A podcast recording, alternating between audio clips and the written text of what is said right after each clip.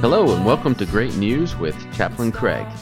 As I was driving back from a visit with a patient and their family, I noticed a truck parked in front of a house, and that truck had tinted windows so no one could see in.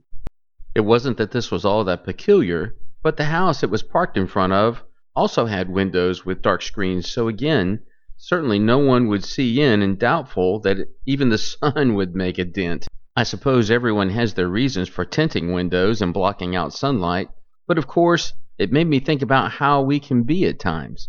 And just like the visit I had just made, if that family had their tinted windows up, not allowing anything or anyone to get in, the conversation would have been brief and no one would have benefited. In life, we run into people who have their tinted windows and darkened screens and no one can see in, or that might even be you.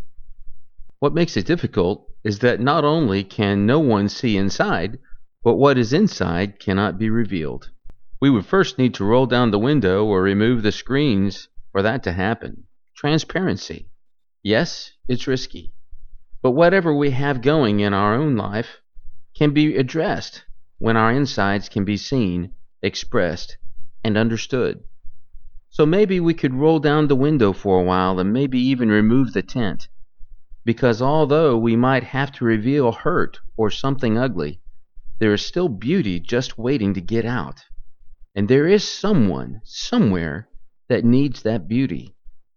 It is in the Bible that we find these words O Lord, you have searched me, and you have known me. That's from Psalm 139, verse 1. So whether we refuse God or not, He still knows us we have no tent with him.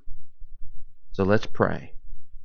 God, thank you for knowing me inside and out and still loving me so much.